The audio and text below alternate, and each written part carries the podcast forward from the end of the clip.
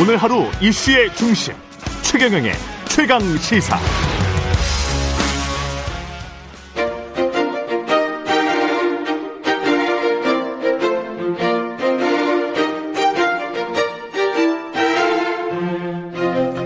네, 20대 대통령 선거 코앞으로 다가왔습니다. 50일도 안 남았는데요. 예, 대선 전망은 여전히 시계 제로입니다.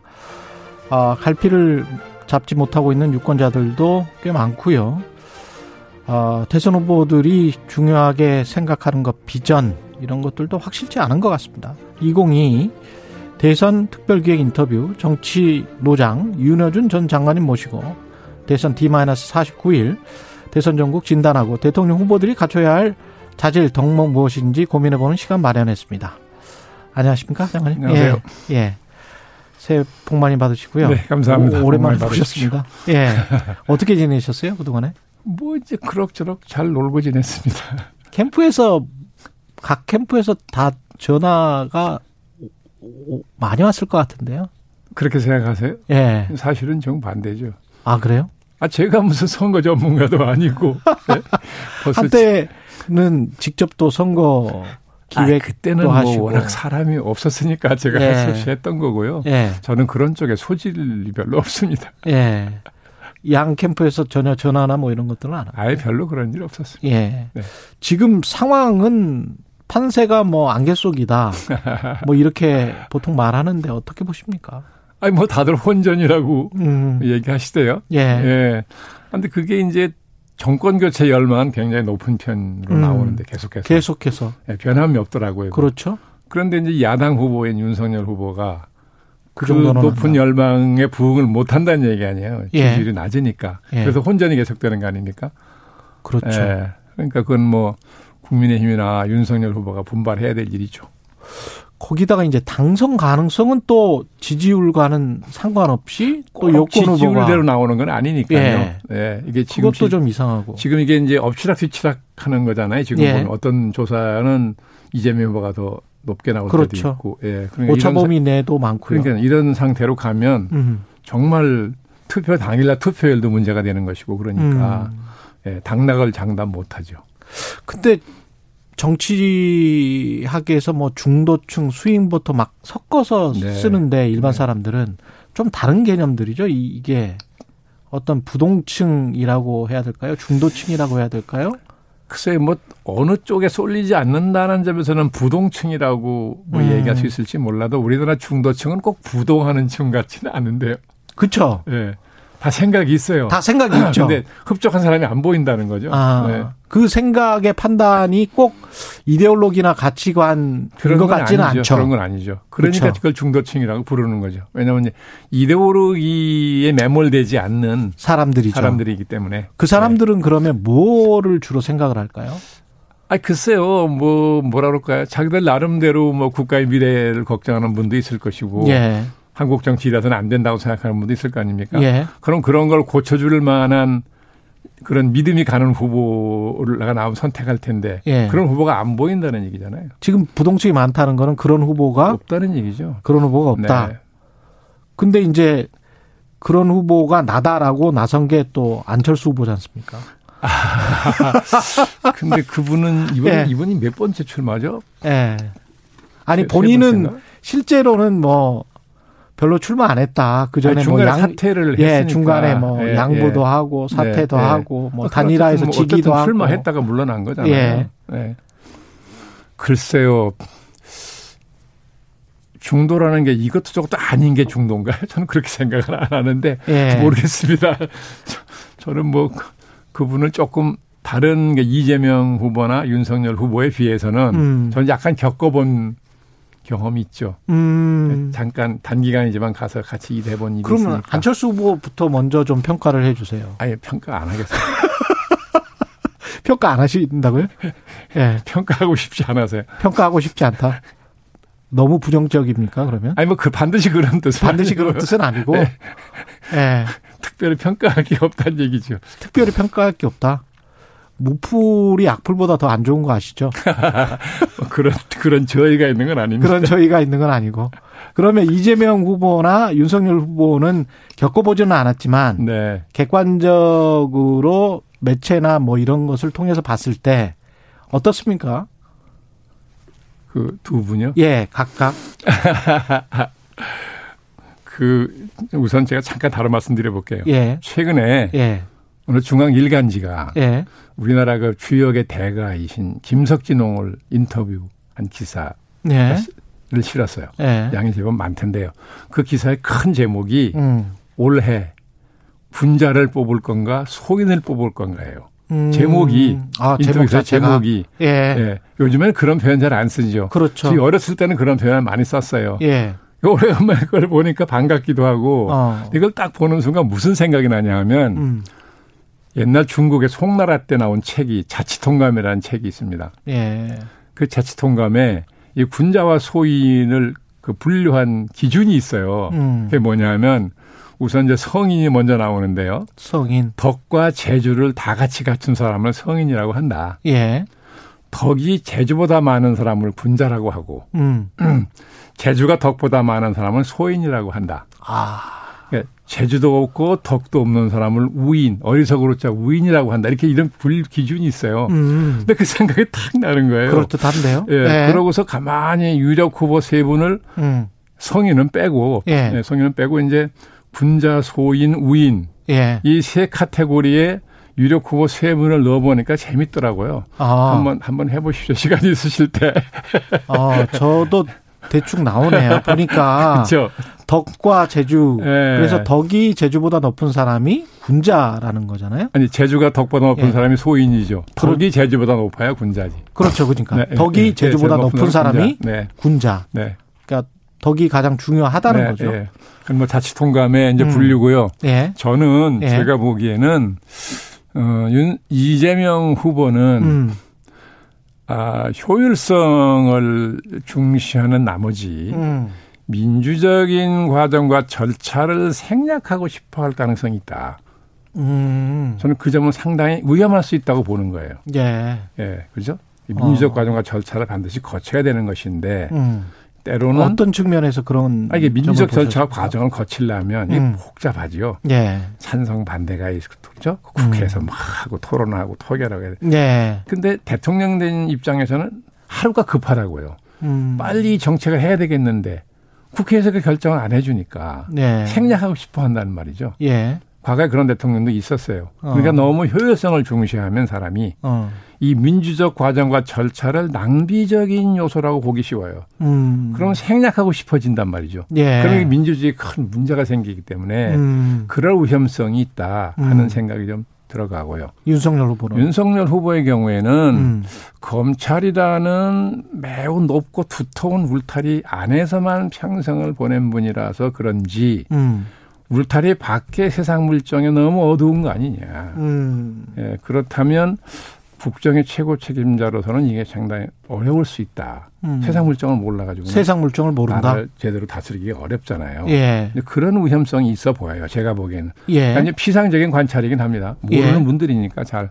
음, 안철수 후보의 경우에는 아까는 제가 굳이 말씀을 안 드렸는데 아 이게 조심스럽지만 제가 겪어본 요즘에는 제가 몇 년 동안 만나본 일이 없으니까 예, 많이 변했을 수 있죠. 음. 그러니까 제 보- 보는 견해가 틀렸을 수 있습니다. 그걸 전제로 말씀을 드리면 음. 이미지와 실체 간의 거래가 많은 분이다. 아 이미지와 실체 간에 아, 저는 과거에 그렇게 느꼈었어요. 뭐 아. 함축적으로 표현하면 그렇습니다. 그러니까 이미지는 좋아서 도와주셨는데 실체는 하여튼 뭐 저만이 아니라 예, 꼭 새정치 그렇지는 요즘엔 않다. 요즘엔 새정치도 얘기 안 하대 이젠 예. 예. 과거는 늘 새정치를 표방했잖아요. 음, 예. 그래서 늘 한때는 새정치 상징적 존재였어요. 그랬죠, 이미지가 그랬잖아요. 그랬죠. 예. 근데 실체는 아니었다는 거죠. 음, 예. 그 거리가 멀었다고 저는 느꼈기 때문에 음, 요즘에는 뭐 지금은 모르겠지만. 만나, 본 일이 없으니까 어떻게 예. 변했는지 그건 모르겠고 예. 제가 과거에 겪어봤을 때 경험으로는 그렇더라는 겁니다. 장관님 그 저서가 대통령의 자격인데 네. 이거 그 연세대학교 김호규 교수도 지난번에 한번 인용을 하셨어요. 아주 과분한 칭찬을 하셨어요. 저도 봤는데. 아, 보셨구나. 예. 지나, 지나치게 그 높이 평가하신 거라서 네. 저는 민망해서 혼났습니다. 아, 그래요? 네. 아, 방송을 봐주셔서 고맙습니다.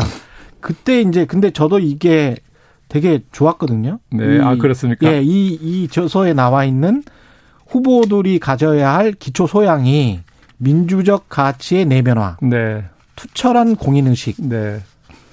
이게 맞는 것 같아요. 이게 지금 그 대통령이 되려면 민주적 가치의 내면화와 공적인 것과 사적인 것을 어떻게든 잘 구별하는 그런 사람. 네. 그래서 제가 왜 그런 예. 생각을 하게 됐냐 하면 민주화 이후에 지금 문재인 대통령까지 여섯 분의 예. 네. 대통령이잖아요. 근데 이제 그동안에 김영삼 전 대통령이죠. 김대중 전 대통령. 예. 그 두 분은 우리나라 민주화 운동의 상징적인 존재이 되셨잖아요. 음, 그러셨죠. 네, 그분들이 막상 대통령 취임하고 나서는 예. 음. 제왕적 대통령이라는 평가를 받았어요. 음.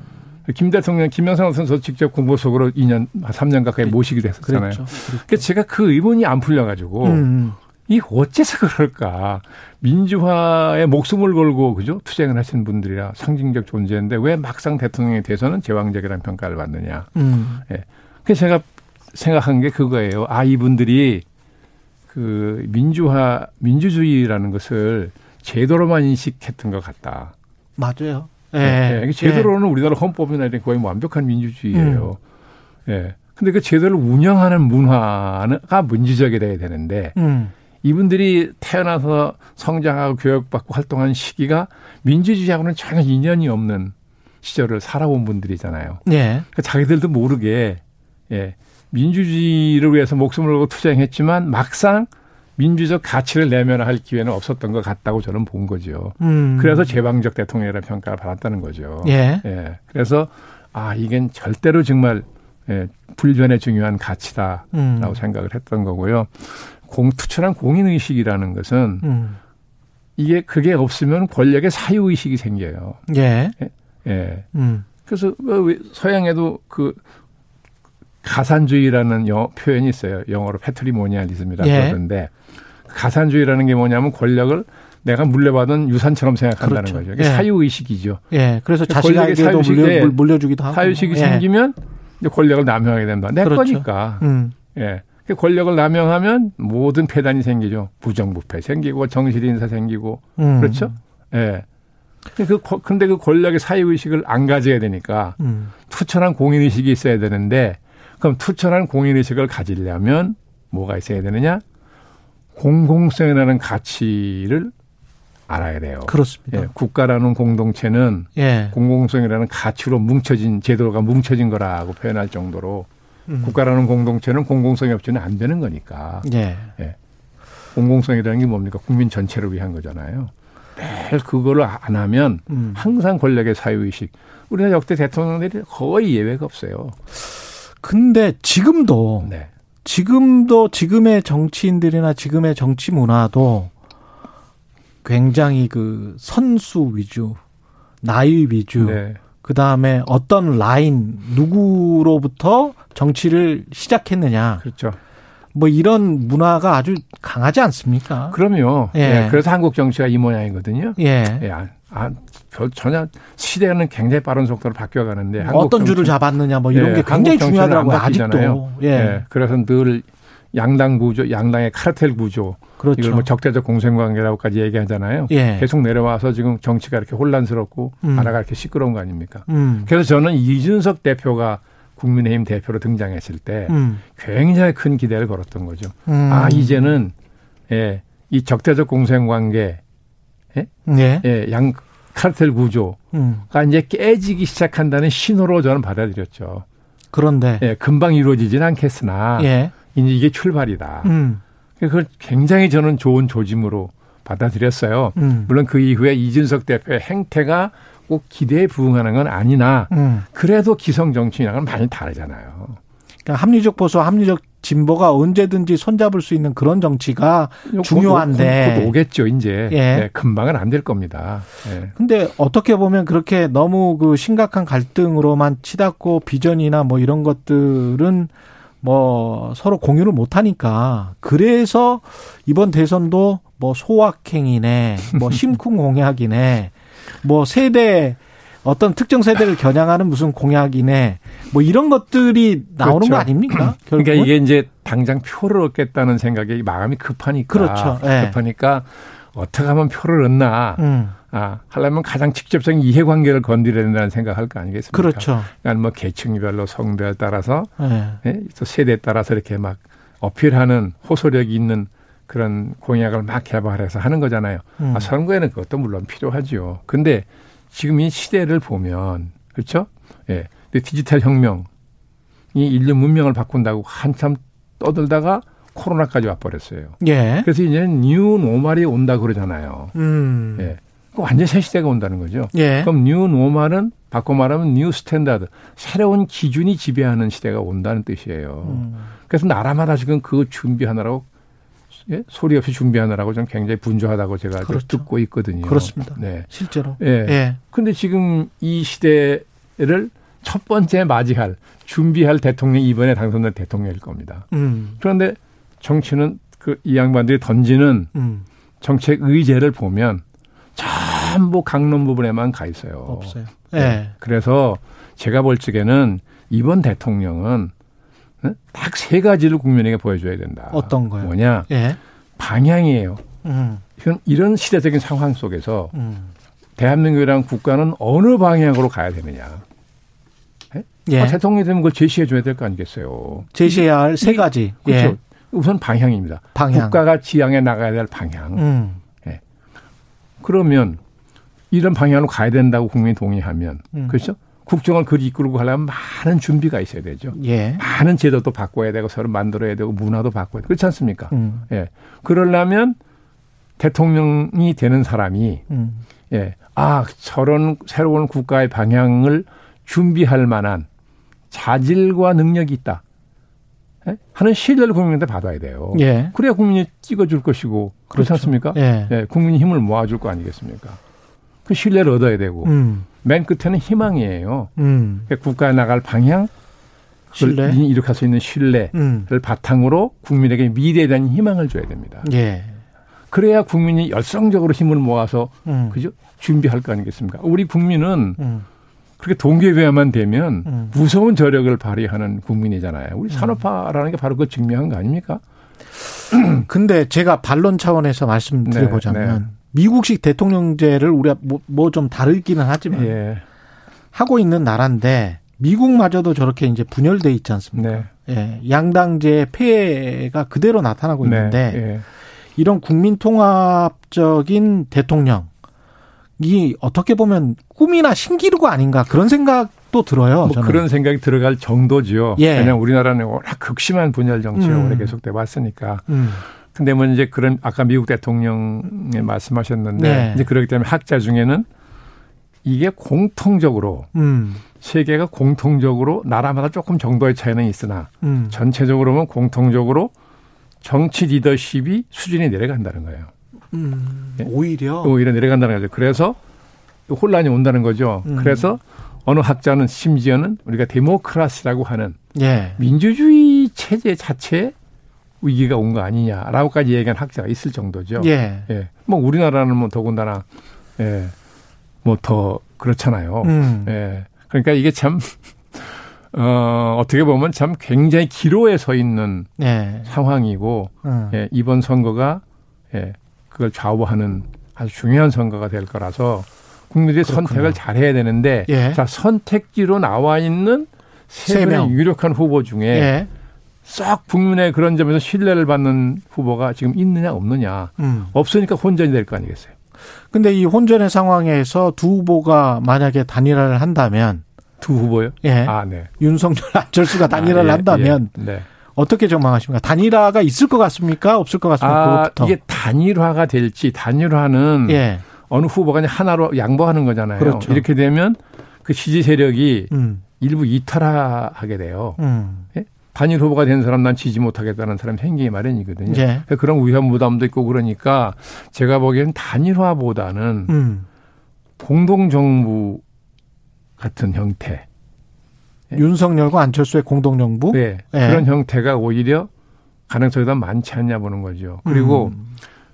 2012년 선거 때인가요? 예, 그때 문재인 후보와 안철수 후보 간의 후보 단일화 협상이 있었어요. 음. 그때 제가 그 민주당 쪽에 국민통합추진위원장인가로 가 있을 때예요. 예. 그때 제가 그 시작하는 걸 보고 선대위원장 한 사람한테 가서 어. 음. 안철수라는 사람을 승패 구도로 몰지 마라. 그럼 아. 승부 안 한다. 아. 저 사람 패배에 대한 두려움이 있어서 아. 패배하느니 승부를 안 한다고 선택할 거다. 음. 그러니까 논리를 만들어서 음. 문재인 후보한테 양보하는 게 이게 얼마나 역사적으로 위대한 일이냐 음. 하는 설득을 하면 몰라도 이기고 지는 게임으로 몰면 승패 승부 안 할 거다라고 제가 그랬거든요. 명분이 훨씬 중요하고요. 예, 근데 예. 그 말을 안 듣더라고요. 음. 그래 확 몰았잖아요.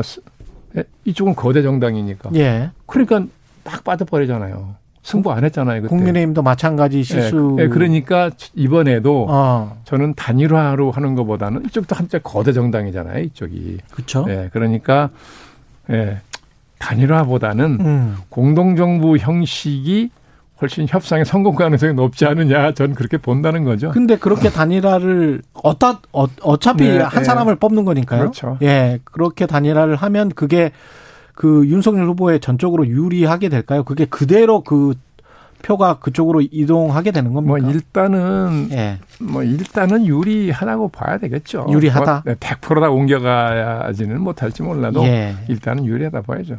연합하는 쪽이 유리한 건뭐 음. 기본 상식이니까. 그렇군요. 네. 가능성에 관해서는 어떻게 생각하십니까? 어떤 가능성이요? 그 아, 저는 가능, 가능성이 있다고 가능성 보는 편입니다. 있다. 네. 예. 김건희 씨 그 통화 내용 네. 방송 보셨어요? 봤습니다. 어떻게 생각하세요? 아, 전좀 놀랐어요. 예. 아니 뭐 내용에 놀 놀랄 만한 게 있어서 그렇다기보다는 음. 아 이게 사람이라는 게 어, 이 목소리나 그죠? 말하는 투. 예. 예, 그 사람의 또 교양이 배에 있는 거잖아요. 그렇죠. 예, 그래서 언어라는 게 중요하다는 거거든요. 그렇습니다. 예. 뭐, 언어 철학자 말에 의하면 언어의 구조는 존재의 구조와 같다는 건데. 예, 언어의 예. 한계가 존재의 한계고요. 네. 아, 그럼요. 예. 예. 그런 관점에서 보면, 음. 야, 저는 좀 놀랐어요. 너무 예상 밖이라. 아. 말투와 목소리가. 예. 그렇게 대학교 교수도 했다는 분인데 음. 아참 뭐, 저는 정말 좀 충격을 받았습니다. 아 그런 자세히 측면... 말씀은 안 드리겠습니다. 말투나 이런 것들이 충격적이었다. 예, 네, 저도 덧붙이지 않겠습니다. 이제 국민의힘 내부에서는 이게 이러므로써 오히려 김건희 씨 리스크가 해소됐다 이렇게 주장을 하고 있는데. 뭐 그래서 온갖 루머 같은 음. 말들이 뭐 이제 그렇죠 시중에 네. 막 돌아다녔는데 그냥 방송된 거에 보면 뭐 그렇게 무슨 대단한 무슨 충격적인 말은 네. 없었던 거 아닙니까? 어. 그러니까 오히려 리스크가 줄었다고 판단하는 것도 일리는 있겠죠. 아. 근데 그 다음에 보면 네. 보도들이 뭐 친오빠가 직접 관여했었던 것 같고 캠프에 친오빠요? 예, 친오빠. 김건희 씨의 친오빠. 아, 그래요? 예, 아, 예. 네네. 예, 그래서 이제 거기에 이제 녹취록에 보면 오빠라는 말이 나오거든요. 아. 오빠가 헤드다. 아. 오빠가 아, 헤드 얘기. 예, 예, 예. 오. 근데 이제 오늘 한겨레 보도를 보면은 네. 친오빠가 실제로 어 개입을 캠프에 했었던 음. 아, 것 같은 게 있고 정황이 뭐 친오빠라면 음. 윤석열 후보가 매, 내부 매제가 그렇죠. 되는 거잖아요. 예, 예. 네? 예. 어 그럼 매제가 대선 후보 나간다는데 그럼 당연히 도와야 되는 거 아닙니까? 그래요. 그러면 아까 말씀하신 공적 영역과 사적 영역의 구분이 조금 모호해지지 않습니까? 나중에 대통령이 되고 난 다음에도 방에 앉아가지고 막 이렇게 귓속말 해가지고 예? 예. 공적 기구가 판단한 걸 막 흐트러뜨리거나 그런 건 문제가 있지만 예. 이처럼 캠프에서 일했다는 거 아니에요? 아니 그러니까 그게 예. 일종의 캠프라기보다는 아, 예. 어떤 이게 그러니까 지난번에 개사과 논란이 있었지 않습니까? 그것도 아, 아, 예, 예, 예, 제대로 해명이 아, 안 됐었잖아요. 아, 예, 예, 누구 한지를 지금 모르거든요. 아, 그런가요? 그렇죠. 어. 근데 그게 이제 당시 언론 보면 코바나 콘텐츠 사무실에서 했었던 거 아니냐 이런 음, 의혹 보도도 있었는데 어. 이런 게 전반적으로 이제 엿기른 거죠. 네. 아, 근데 그렇다면 윤석열 음. 후보가 경계하겠죠. 음. 무속인 같은 경우도 이게 같은 의미에서 지금 언론에서 보도를 하고 있는 건데. 우리나라 정치하고 말이죠. 높은 관료들이 그 무속인 엄청 좋아해요. 아, 인간이라는 게 누구나 자기 미래에 대해서 불안하고 모르니까 그렇죠. 예. 궁금증 있는 게 인지상정인데 예. 제 경험에 비춰보면 우리나라에서요. 그런 그 앞날을 예측하는 음. 그 능력을 가졌다고 믿는 무속인들을 제일 좋아하는 분- 누군지 아세요? 정치인하고 사업가예요. 그 많이 보러, 보러 간다 그러더라고요. 전보. 아, 말도 마, 정치인은 말도 마세요. 예. 이게 앉아, 앉아 밥 먹고 얘기하다가 예. 누가 뭐 어디 용한 사람이 있다 그러면 전- 대부분 전화해봐요? 수사권한테 전화번호 물어본다고요. 제가 그걸 천, 봤으니까 제가 여러 번 예. 거의 예. 모든 정치인들이 거의 예외 없이 그렇죠. 예외 없이 그래요? 예. 예. 그러니까 그거는 뭐 하나도 이상하지 않은 것일지도 모르죠. 이재명 그 국민의힘이 이것에 관한 김건희 7시간 통화 녹취록에 관한 어떤 보복성인지는 모르겠습니다만 네, 네. 그 한 변호사가 음. 뭐 국민의힘 그 검증 특위에 있더라고요. 예, 아, 이 변호사분도. 네, 네. 네. 그래서 이재명 후보의 형수 욕설을 틀었어요 국회에서. 그리고 이제 아, 녹- 국회에서요? 예, 어. 녹음 파일을 공개를 했고 그 누구를 대상으로? 뭐 그냥 국민을 대상으로 어, 그래요? 예. 어. 그리고 물론 이제 뭐 사실 뭐 들으신 분들도 많을 것 같은데 들으신 분이 있어 있더라고요. 제- 들은 네, 예, 예. 저는 옛날에 다 들었었고 아, 그렇습니까? 과거에 다 들었었고요. 아, 네. 예. 저는 제- 들어본 듯 들어보았다는 분들의 말만 들은 일이 있어요. 그렇군요. 네. 예, 이게 공개가 된 다음에 어제 제 딸도 들었더라고요. 아, 그러니까 이제 예, 일반 회사원도 들은 들은 거니까 뭐 들은 사람들이 꽤 많을 것 네. 같은데. 어, 이 이거는 어떻게 보십니까? 아, 영향을 줄 겁니다. 영향을 준다. 왜냐하면 그 들었다는 사람들이 하는 말을 들어보면 예, 음. 좀 충격받았다고 하는 분들이 있어요. 음. 그러니까 그럼 영향을 줄 수 있다는 얘기죠. 예. 근데 제가 윤석열 후보라면 예. 그못 틀게 했을 거예요. 못 들게 했을 것이다. 저쪽은 김건희 씨 걸 틀었지만 음. 틀지 마라. 음. 예. 그 그렇게 품이 없는 짓 해가지고 선거를 음. 이렇게 예? 선거판을 그렇게 만들면 되느냐? 아. 못 틀게 했어요. 그게 훨씬 더 좋은 거 아니에요? 아. 네? 그 이전 투구 양상으로 지금 가고 있는 그건- 것에는 그걸 막았어야죠. 오히려 막았어야 됐다. 아 그럼요. 아 그럼 국민이 판단할 때 음. 자기 거는 다 이렇게 상대방이 틀었는데도 그거는 음. 윤석열 선대위의 결정인지 아닌지는 모르겠지만 예. 약간 좀 잘못된 결정이었던 것 같다. 저는 뭐, 뭐 잘못된 결정이라고 하기는 뭐 어떨지 몰라도 제가 윤석열 후보라면 저 같으면 못하겠어요. 음. 그게 실질적으로 선거에도 유리했을 겁니다. 득표에도. 아, 실제로도. 네. 예. 저는 칼이 그렇게 칼집 안에 있는 게 훨씬 낫다. 아. 양자 TV 토론 지금 시작하기로 했는데 네네. 토론이 어떤 지금 아까 우리가 모두에서 이야기했던 부동층에 영향을 줄까요? 어떻게 보십니까? 많이 줄 거예요. 음. 저는 많이 줄 거라고 봅니다. 후보들은 어, 떤 방식으로 대응을 해야 될까요? 과거의 예를 보더라도 예. 그 티, TV 토론을 보고 마음을 결정했다든가 바꿨다는 사람이 꽤 있었거든요. 그렇죠. 전 이번에도 이렇게 지금 막상 막 하잖아요. 그렇죠. 특별히 누가 우위를 못 차지하고 있는 상황이니까 그렇습니다. 예. 저는 TV 토론을 보고 결정했다는 사람이 꽤 있다고 보는 거거든요. 그래서 TV 후보들이 토론이 어떻게 해야 된다고 보세요? 아니 그걸 뭐 어떻게 해야 된다고 한마디로 말씀드릴 수는 없지만 예. 그 지금까지 이게 예. 윤석열 후보나 이- 이재명 후보가 이렇게 텔레비 나서 많은 얘기를 했잖아요. 음. 그런 걸 보면 이재명 이재명 후보는 음. 거의 자료를 안 보고 얘기를 하더라고요. 예. 기억하시죠? 예. 저도 음. 인터뷰를 예, 해봐서 그걸 압니다. 보면 예. 이렇게 주요한 현안에 대해서 자기 생각이 정리돼 있다는 뜻이에요. 음. 안 보고 얘기한다는 것은 그렇죠. 그렇죠. 그리고 예. 논리가 간명하고 음. 제법 설득력이 있더라고요. 예. 예. 그런 반면에 윤석열 후보는 전부 보고 읽어야 되는 고개를 쳐들었다 했다 읽어야 되는 상황이에요. 네. 그렇기 때문에 이게 TV 토론이 벌어지면 음. 아마도 예. 이재명 후보는 상당히 준비된 후보 같이 보이는데 그런 음. 면에서는 예. 예. 윤석열 후보는 상당히 토론 자체가 힘들게 되지 않을까 그런 예상은 돼요. 오늘 말씀 잘 들었고요. 2022 대선 특별기획 인터뷰였습니다. 윤여준 전 장관.